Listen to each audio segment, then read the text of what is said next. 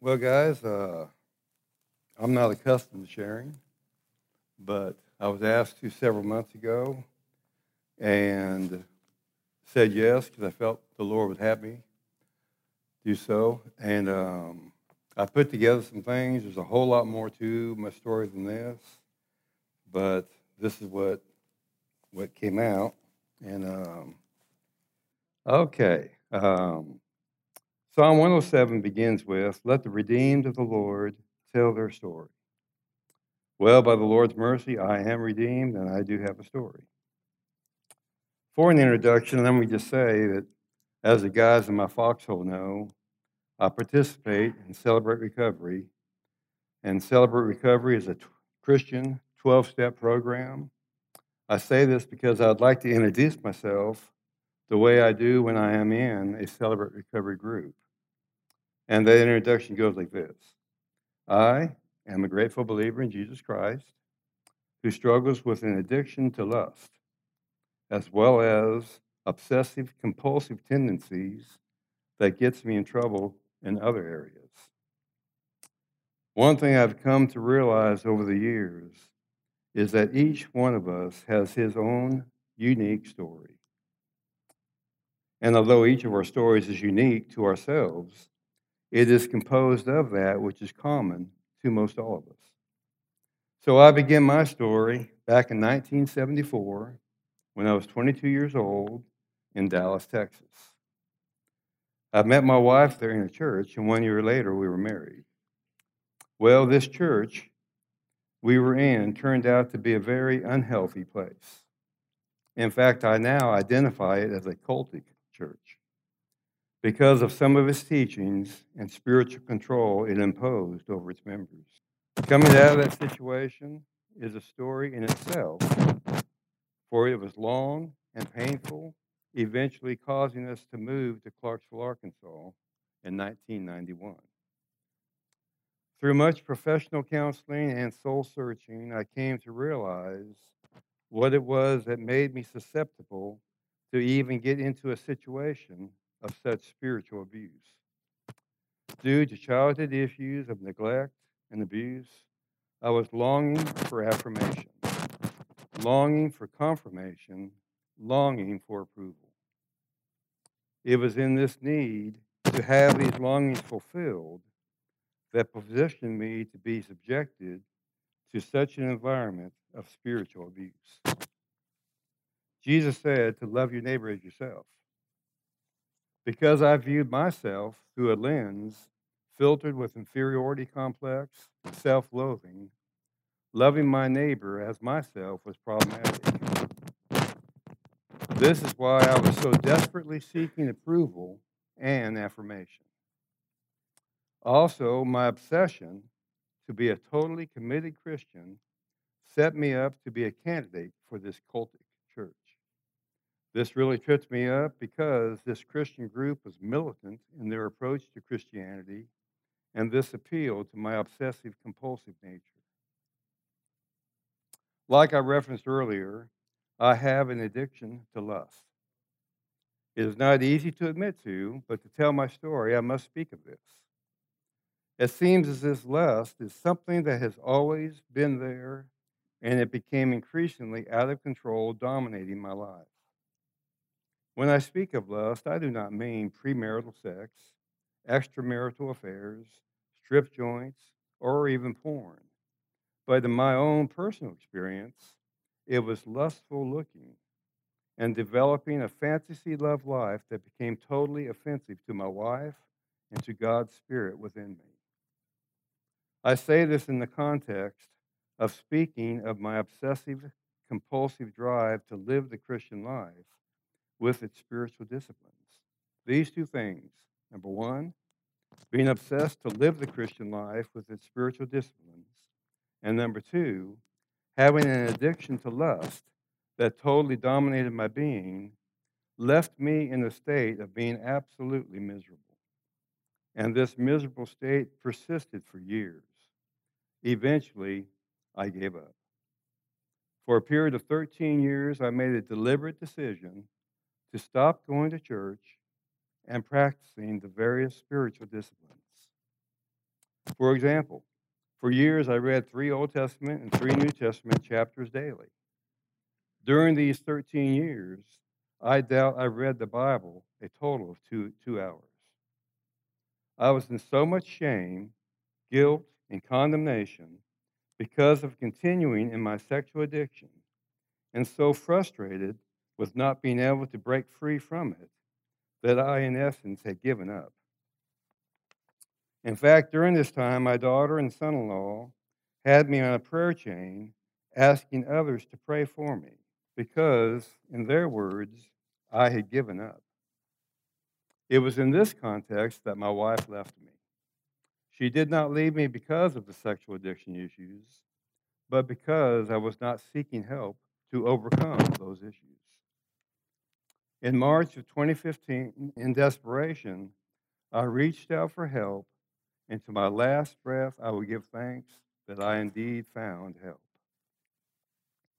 I went to Dallas for a three day workshop type conference with New, New Life Ministries called Every Man's Battle. Their number had been on my phone for at least five years, but I had never called them. At this point, I need to back up to explain what I believe is the difference as to why I now call them, whereas before I had never done so before. Six to eight months earlier, I'd gone into a bookstore with the intention to go to their uh, photography section to look at what was to me porn. Upon going in, I gravitated to the Christian literature section. Do you see the dual conflict that was going on in me here? In the Christian literature section, my eyes landed on a book entitled Fasting. Right here. I opened it and ended up buying it. Upon reading it, I was impressed and gradually started to practice some fasting in my life. I believe it was the power associated with fasting that made the difference for me to finally make the call to every man's battle. A call I had not made during the past years. While at this weekend, for the first time, I saw other men who also struggled with sexual addiction, but were out from under its dominant control. To my utter surprise, I learned that sexual addiction is not about sex.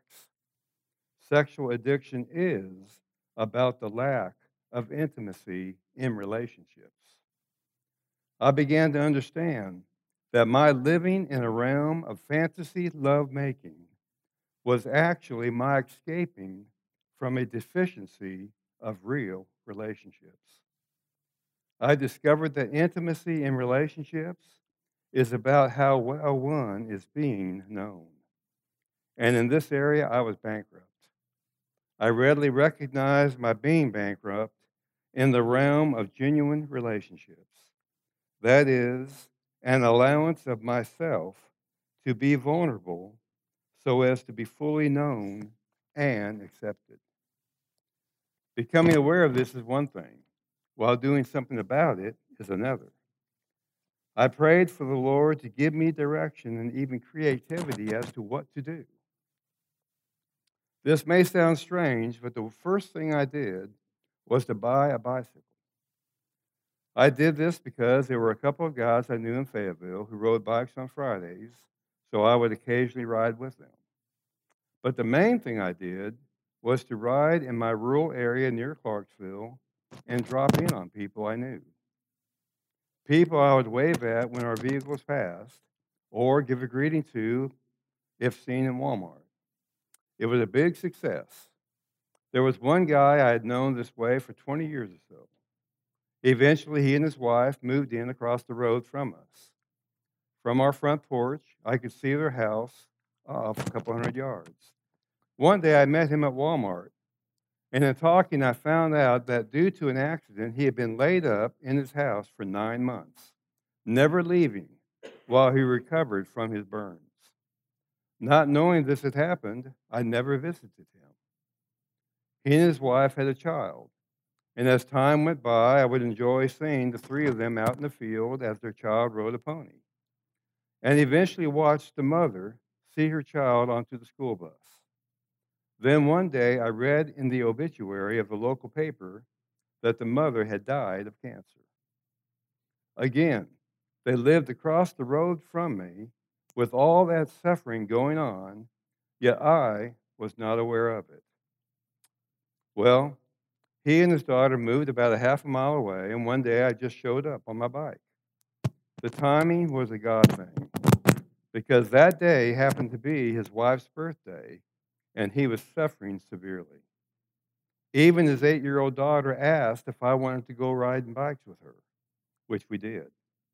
I give this just as an example of what I did in the beginning to endeavor to pers- proactively pursue relationships.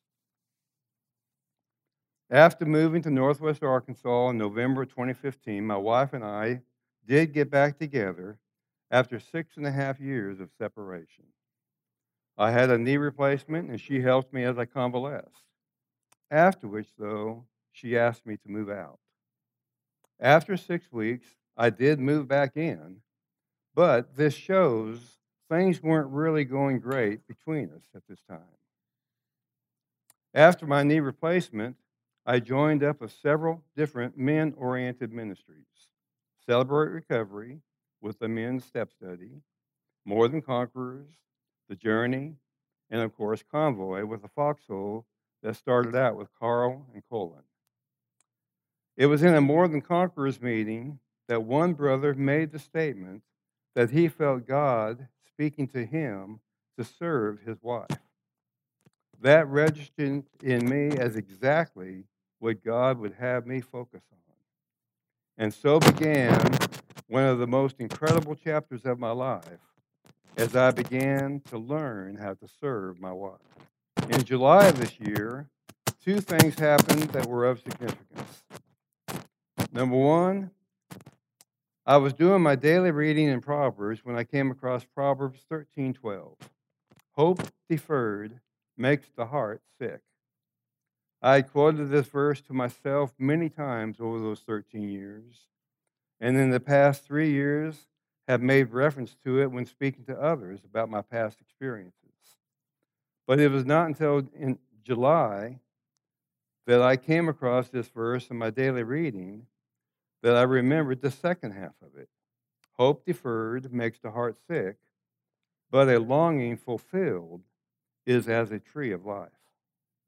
I now own the second half of this verse rather than the first half. When I came home and shared this with my wife, she immediately said, I've had my longing fulfilled, and that is my marriage. The second item of significance in July was when my wife had been on the phone speaking with her cousin. When she was done, she told me that part of the conversation was telling her cousin that I was the happiest she had ever seen me.